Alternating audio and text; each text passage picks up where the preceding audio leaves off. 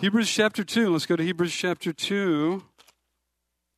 Um, I'm going to read the whole chapter. Is that all right? So I'm going to read the whole chapter. Well, you know, I'm learning as I go. Uh, uh, uh, I've only been doing this, you know, for a long time, but I'm finally, you know, I, I, get, you know, I get little corrections afterwards. So the Holy Spirit talks to me, and I get, I get little coaching words from the Lord. So thank the Lord for that. Yeah. Uh, so last week I realized a couple things. One is my verse numbers were so small uh, I wasn't giving them to you as we went. That was terrible. Uh, number two, I realized we never read the whole chapter. So then I'm like prompted by the Holy Spirit, maybe just start by reading the whole text of what you're going to minister on. That's a good word, Lord. Thank you. So, so, so we're going to read the whole chapter, and then we're going to hover. Everybody say hover.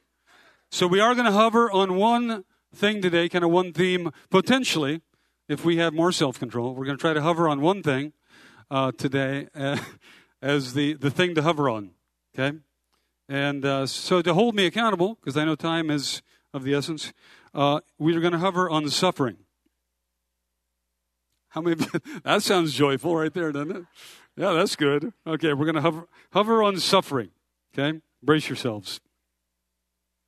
Chapter 2 For this reason, we must pay closer attention to what we've heard so that we do not drift away from it. Remember, he's talking about for this reason the 15 things out of chapter 1 that showed the greatness of Jesus. He wasn't just a man, we knew him as a man, but he actually was also God, God incarnate.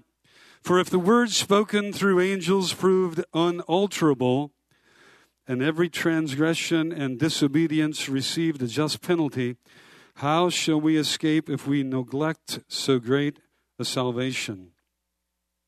We cannot let this slip through our fingers. You ever missed a good real estate deal? Somebody else got it? You let it slip through your fingers? You ever miss a good car purchase?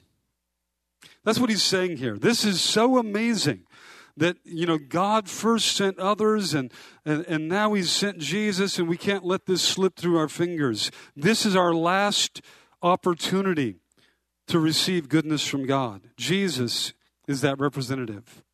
After it was first spoken through the lord it was confirmed to us by those who heard god also testifying with them both by signs and wonders and various miracles and by gifts of the Holy Spirit according to his own will. And we know that he's still doing that. Everybody say amen. Come on, let's say revival is here. Yeah. You believe that? The presence of the Lord is with us, and he's still bearing witness to his word. Better than arguments are signs and wonders. Amen? For he did not subject to angels the world to come, concerning which we are speaking. But one has testified, saying, What is man that you remember him? Or the Son of Man that you're concerned about him? You have made him for a little while lower than the angels. You have crowned him with glory and honor. You've appointed him over the works of your hands. You have put all things in subjection under his feet. For in subjecting all things, he left nothing that is not subject to him. But now we do not yet see all things subject to him. Let's pause for a moment. We tried to talk about that last week. We got snaggled up on all sorts of stuff. But just talk about that for a moment. What is man that you're mindful of him? Adam's put on the earth as Lord over the earth, Lord over all things. But Adam walks away. Adam falls. And when Adam falls, the enemy is empowered as the prince and the power of the air. But along comes the Son of Man. And remember, we told you this passage right here, he's quoting out of Psalm chapter 8. And he's saying, This is talking about the Son of Man. There's one coming. There's one coming. The Son of Man, he will be restored and all things will once again be put under his feet. And we who are joined to him then will once again be restored with all things under our feet. That's the day and age we live in. And he called that day and age, the world to come, by the way. He said, that which is about to burst upon us. So remember, this is written about AD 64. He's looking forward, and they're saying that there is a period about ready to burst forth, and the Son of Man will be the chief of that period. And when that bursts forth, those of us who are in Him will also be crowned with glory and honor. We also will be those who are seeing all things being put under our feet. And he talks about that a lot as we go forward. Let's finish that particular verse, verse 8. For in subjecting all things to him, he left nothing that is not subjected to him. But now yet we do not see all things subjected to him. So that's interesting. He gives us the dichotomy there, or, or the, the viewpoint of, of he's elevated but not yet everything has come under him. How many of you know just because we don't yet see all things under the rule or the dominion of Jesus, it doesn't mean it won't be? It doesn't mean it won't be. It will be. And that's where we talk about that this is progressively unfolding. Fact is, tomorrow could be richer for you in Jesus than today since the gospel, since the dominion, since the increase of Jesus is unfolding progressively, every day, every day can hold a richness that yesterday didn't have. How many of you know that's cool? Yeah, I mean, that's exciting. Tomorrow, actually, when we wake up tomorrow, the perspective, the purview, the, the mindset that we want to have is today is going to be greater than yesterday was. The partnership with Jesus, the increase of the kingdom, the grace on my life, the glory is going to be greater today than it was yesterday. Why is that? Because the kingdom is increasing. More of his enemies are being subdued. And if more of his enemies are being subdued, that means advancement for him and those who are knit to him. Isn't that exciting? Man, that's hope filled right there. Isn't that good? What do we see? He goes on. And this is verse 9. We do see him who was made for a little while lower. So we don't see everything under his feet yet, but we do see him who was made for a little while lower than the angels, namely Jesus, because of the suffering of death, crowned with glory and honor, that by, gra- by the grace of God he might taste death for everyone. So, what we see and what we've seen, and, and this is AD 64. This is AD 64. They're not walking in the glories of today, by the way. They're not walking in all the breakthroughs of today. They're not walking in all the peace of today. This is AD 64. What they see is, I mean, they're only 31 years on the other side of the resurrection. And what do they see? They see, and what they've been beholding is this one who suffered death for them. And this one who suffered death has now been raised up and crowned with glory and honor. But the death that he suffered, he suffered, and this is their hope in AD 64. He suffered that death for every one of us, that we too would be raised up. He suffered a death for every single one of us, that we too would be raised up, that we too would have this hope that we too would know of the power of God.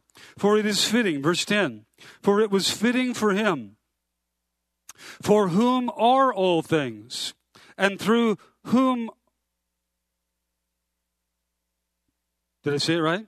For whom are all things, and through whom are all things, in bringing many sons to glory to perfect. Now, here he's talking about the Father, by the way. He's going to shift for a moment. He's going to talk about the Father. Is that all right? It was fitting for him, for whom are all things, through whom are all things, in bringing many sons to glory. That's you and me. Though we're not there yet, we are already seated in him and with him, and yet many in that day had already been taken up. We're told that in Ephesians chapter 4. Because in Ephesians chapter 4, it tells us that death was his passage into Sheol, where the righteous and the wicked were both waiting for the Messiah to come and to overcome death, hell, and the grave. And so we're told in Ephesians 4 that when he rose up out of Sheol, when he was shown to be victorious over death, hell, and the grave, that he took all the righteous captives with him in the glory. So there was a massive resurrection that took place of those that had been held in Sheol in the center of the earth because until he triumphed over Satan as a man, Satan had been in charge of death and was holding on to both the righteous and the wicked in Sheol. And Jesus tells us the story about the rich man and Lazarus and how they were both in Sheol and how the righteous had water but yet they were still held in that place. Jesus came to pull them out. And it says that when he went up, this is Ephesians 4, that he brought those who had been captives in his train and they went up with him. That's why today, when we when we pass away, when this earth suit gives up, to be absent from the body is to be immediately present with the Lord because no longer does Satan control death. No longer do we need to fear death. No longer are we concerned about death. It's actually promotion. It's actually going up, not going down. It's something greater. Do you believe that today?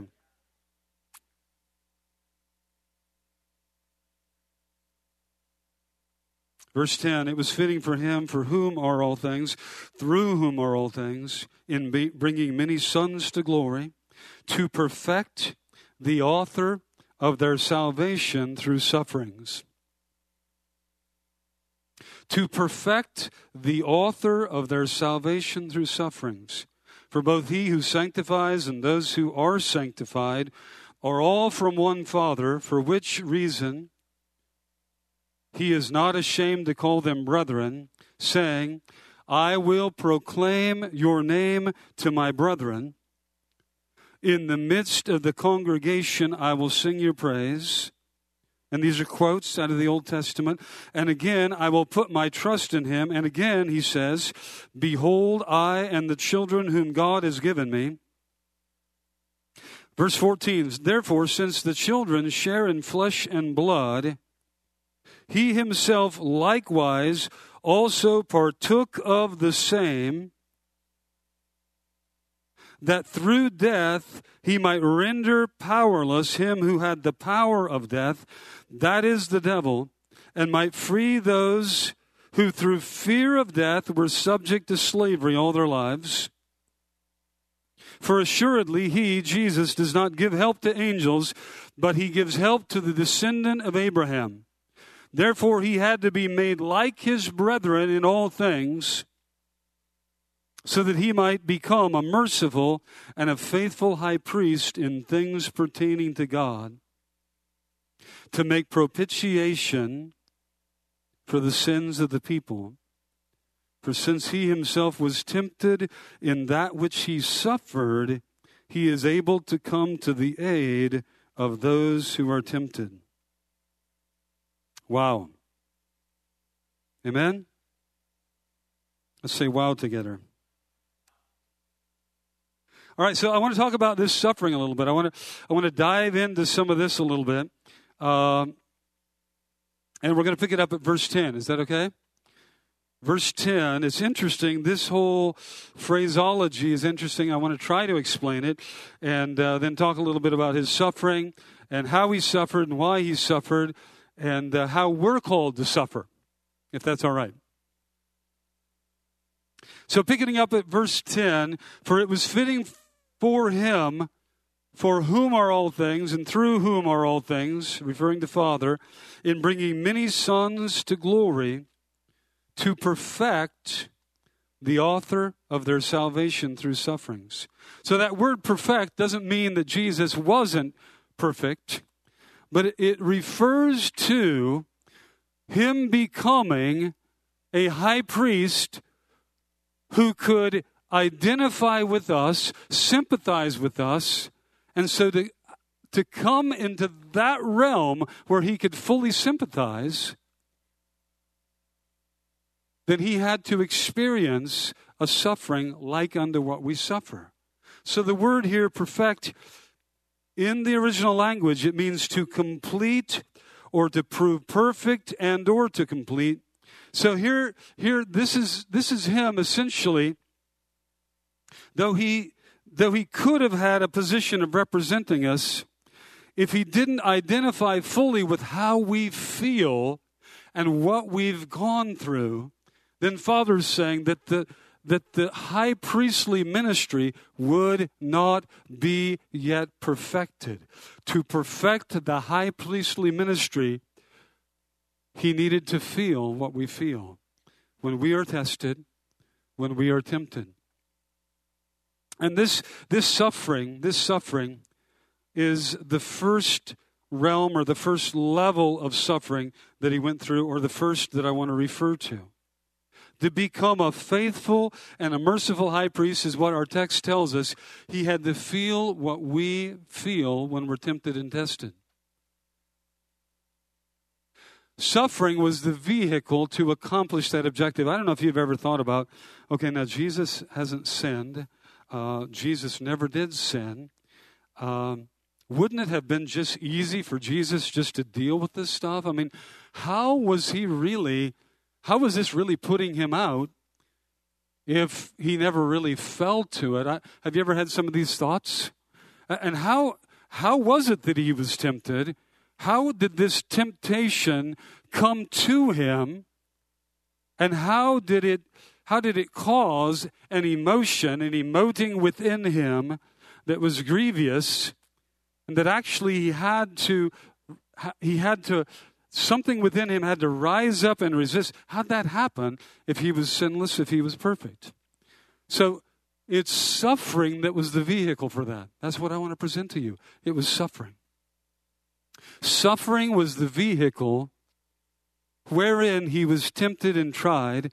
And, and I would venture to say that the levels of suffering that he endured were probably much higher, even than what we've dealt with. Most of us haven't fasted 40 days without food and water.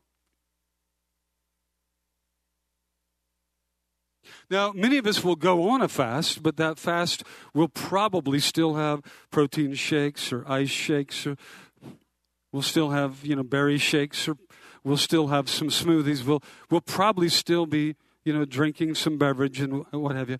But I, I would venture to say that when it says at the end of Mark 3, uh, or Matthew 3, Luke 3, that he hungered, that, that, that uh, I, I would venture to say that, that what he endured there was pretty significant. Are you with me? Suffering was the vehicle for accomplishing the objective of sympathizing with us. The lack of food, the lack of drink, the rejection of mankind. He had to feel rejection like beyond uh, the highest. So, if you can imagine the most rejected person on the planet, Psalm 55, David writes about rejection, messianic. He was writing about personal rejection, my mother and my father. He's writing about, but Jesus had to feel rejection at a higher level than all. And so we see that fulfilled in one portion at least where he rides into Jerusalem on the donkey and they hail him Hosanna as king. And a week later, everyone has turned away from him. Everyone's rejected him. His disciples have rejected him. His closest friend has denied him three times. He is at the very low, he's at the very depth of complete rejection. His family's not coming for him. No one is coming for him. Have you ever felt rejection? Jesus had to feel rejection at the very highest level. Suffering was the vehicle so that he could enter in. False accusation. You ever been accused falsely? The betrayal of those that he loved. How about uh, how about abuse? Anybody ever been abused in here? Don't raise your hands. Amen. Enduring wrongful stripes and chastisement, right? So it wasn't just and and and, and here's what's crazy too. We got to remember, and he talks about this himself in Matthew 23. Matthew writes about it that he was sent to the house of he was sent to his people. He was sent to the people that he loved. In Matthew 23, he, he's saying prophetically out of that which he understands, and yet he's, he's in the incarnation. So he's functioning in the incarnation. He's not functioning as God, but he understands the heart of God, and it's the heart that he also is walking in. He says, How often have we wanted to gather you together like a hen would gather her chicks, but you would not. You would not have it. You would not have your father. And now you're, re- you're rejecting his representative.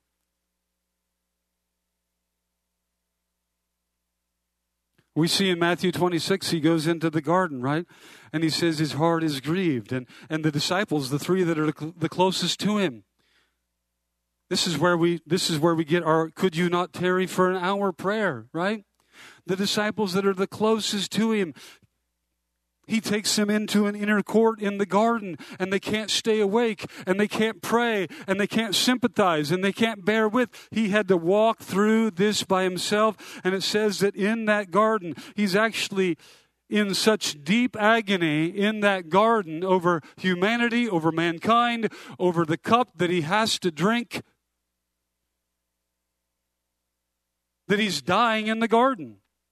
The agony within the garden was a pre death before the death. We know that he actually went through, he walked through a death in that garden with no one to hold him, no hand to hold him, no sympathy around him. And even his closest three sleeping, he comes back. could, could, you not, could you not tarry? The spirit is willing, but the flesh is weak. Could, could you not tarry just one hour with me? It's suffering. It was it's suffering. This suffering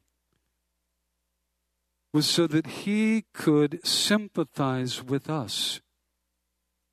And this is what this is what Paul is trying to tell the Hebrews. This is what Paul is trying to share with us is that no matter what you're going through, the Lord has gone through something greater.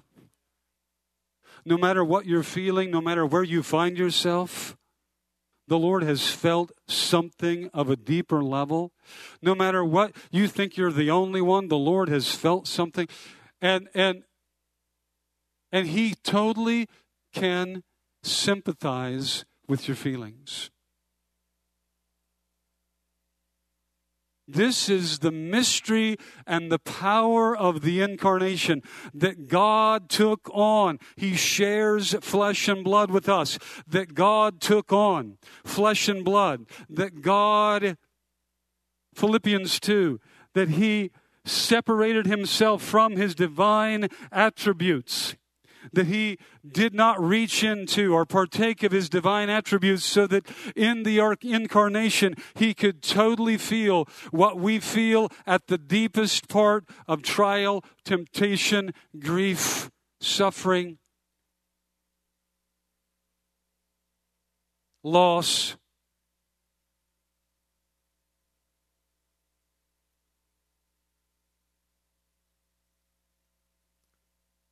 The second part of suffering, the second, second reason for the suffering was so that he would come under our penalty. Number one, it's so that he could sympathize with us entirely. Any prayer you ever pray, every cry you ever cry, he can sympathize. He will not turn you aside. But number two, it's that he would come under our penalty. The suffering, and we're told in Isaiah 53, the chastisement that we deserved came upon him. By the stripes that came on him, we are healed inwardly, outwardly, completely. Our broken relationship with Father is healed by that which came on him. So he suffered. He suffered that which we deserved. And thirdly, the third reason for the suffering was to prove his nature. This is interesting. And I want to hover here a little bit this morning. The third reason for suffering was to prove his nature. To become a faithful and a merciful, meaning that he will never turn you away, that when you approach him, you'll receive mercy, not judgment. To become faithful, a faithful high priest, meaning that every time you come, he's there. This is his, this is, he ever liveth to make intercession. To become a faithful and merciful high priest, he had to endure suffering, the suffering of testing and temptation that required perfect obedience in the face of what he suffered. Perfect obedience. By the way, this is where Adam and Eve stumbled. This is how we got to the mess we're in. See, the first Adam and the last Adam, they're both created without sin. They're both created flesh and blood. They both have the same DNA. They both, they both are similar of nature. They, they, they both partake of humanity. And Adam and Eve, there was no sin in them. They're created in righteousness. They're created in righteousness, there's no sin in them.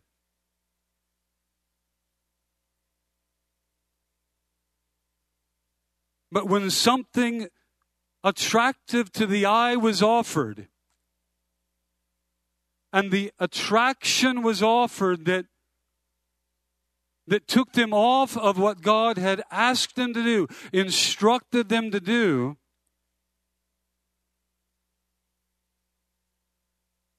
not compelled of the sin nature, not compelled because they had to, not, I mean, I mess up because there's something in me that's got to be crucified, right? There was nothing in them that needed to be crucified.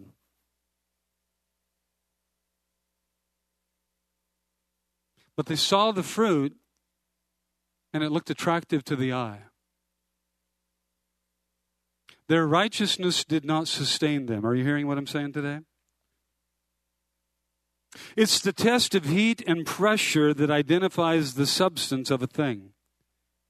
Suffering was the vehicle to test the substance of Jesus, his inner nature. Suffering was the open door to temptation. Jesus endured temptation as a man. That lack of food, that lack of drink, the rejection of mankind, the false accusation, the betrayal of those he loved, the wrongful stripes and the chastisement the crucifixion, all of those things he suffered and more than what we've listed opened an alternative for him. There could have been an easier way. There was actually some choices there. There was actually some good looking pathways, some fine looking methods to solve what he was enduring. And if he would have just at one point, at any point, if he would have turned to one of those instead, instead of obeying what God wanted, instead of following what God had prescribed, what Father had ordained, if he would have turned to one of those, then he, like the first Adam, his righteousness, his trust in Father, his love for Father, would have been marred, and we wouldn't be here today. There wouldn't have been a last Adam there wouldn't have been a new creation. In the face of all of that. See, when, when we are tested through suffering, we tend to look for a way out. Our sinful nature tends to look for an easy way. Why? We don't want to suffer. Does anybody in the room want to suffer?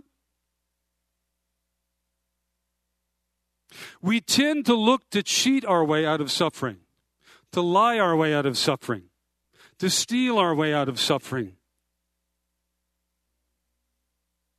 But Jesus endured the suffering without taking the shortcut, without escaping, without looking for the way of escape. And this pressure of suffering tested his nature. It tested his trust in Father. It tested his love for Father. It tested his righteousness. See, we're really not righteous until we've been tested. Isn't that interesting? Righteousness is a status, and yes, it's imputed to us, but we prove it out in testing.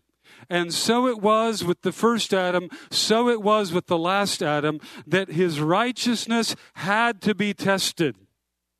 And that when his righteousness was tested and it endured, then he became, through the success of that suffering, a faithful and a merciful high priest.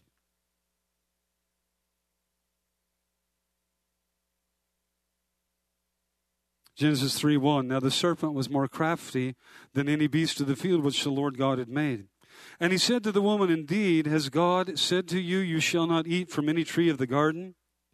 And the woman said to the serpent, From the fruit of the trees of the garden we may eat, but from the fruit of the tree which is in the middle of the garden, God has said, You shall not eat from it, or touch it, or you shall die. The serpent said to the woman, You shall surely not die. For God knows that in the day you eat of it, your eyes will be open, and you will be like God, knowing good and evil. When the woman saw that the tree was good for food, and that it was a delight to the eyes, and that the tree was desirable to make one wise, she took from its fruit and ate. She gave also to her husband with her, and he ate. Church, the issue was not the fruit, the issue was obedience. The issue was obedience. Jesus tested through suffering, given alternatives that looked better, that looked pleasing, that looked like a way out, did not accept them. Likewise with us, likewise with us, we too are called now to a life of obedience the highest, the pinnacle of his suffering was the cross. And now Jesus says to you and me, take up your cross and follow me. Jesus says, if a man will not take up his cross, he cannot follow me. He says, if you try to hang on to your life, you're going to lose it. But if you'll lose your life, you'll gain it entirely. We now are called to this life of trusting Him fully, this life of obedience. It's not about the fruit. It's not about what you're looking at. It's not about how good it looks. It's not about where others are eating it or not. It's about what God's calling you to. It's about obedience to Father. This is how now we're called to walk out our righteousness. Yes, righteousness is imputed, to us as a gift from the Lord, but every day we walk it out. Every day we prove it out. Every day we take up our cross and we put to death the contradictions, the alternatives, the things that look wise, the things that look good and delicious and delightful, the things that good, look good for food, alternatives that aren't God's pathway for you and me. Can you say amen? Let's stand this morning. I'm going to ask the band to come. We're going to attempt to move into our first closing.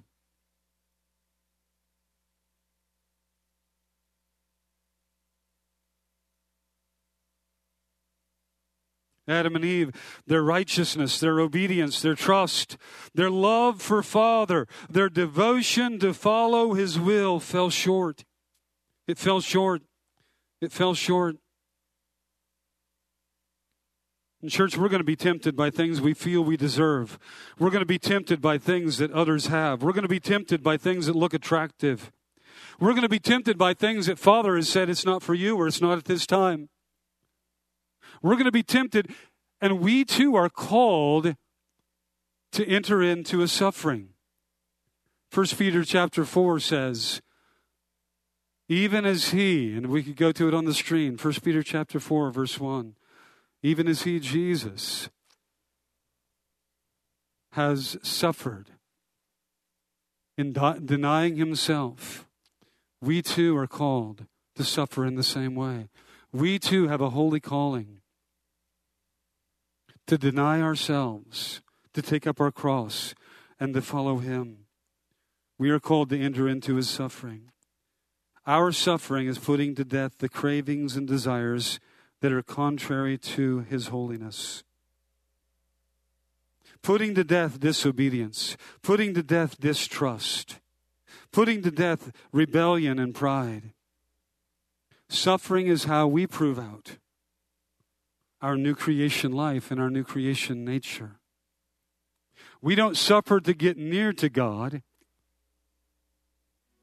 As new creation believers, we don't make a big deal about Lent here. I don't mean the Lent in the dryer. I mean the Lent right before Mardi Gras. We don't make a big deal about that. Why is that? Because I, I'm actually embracing a life of Lent every day. I'm called to embrace a life of, uh, of taking my self will and my rebellion and my, my disobedience or my pride to the cross, putting it to death every day. Every day is a Lent day for me. I, I'm not going to have a Lent and then a Mardi Gras.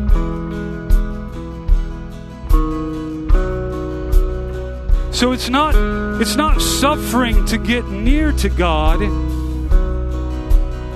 It's suffering because we really are holy creatures. We really are born from above. We really are made new.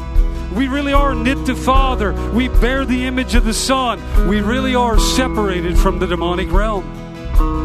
You and I, we live separated from sin, from the demonic realm from the clutches of iniquity, from the power of darkness. We live separated from that. So it's a, it's a suffering that I enter into and that I choose. Because it's fitting for one who's been recreated in the likeness of holiness. Amen? We're going to close and worship as we do. I, I know we want to greet Chris and Brianna. We've got fellowship in the foyer. But I'm going to open the front I'm going to allow you to come and just correspond with the Holy Spirit this morning. Anything He's talked to you about setting aside, following Him in, embracing that trust, that love, that reverence, that obedience. Holy Spirit, we just say yes to you. We're glad to be your kids, and we're glad to embrace a suffering that results in the proving of our righteousness, the proving of our faith as those who are new creations. We ask you to coach us, we ask you to help us, we ask you to lead us. We ask you to hold us, draw us into the grace that is ours in the cross. We thank you for it in Jesus' name. Everybody said.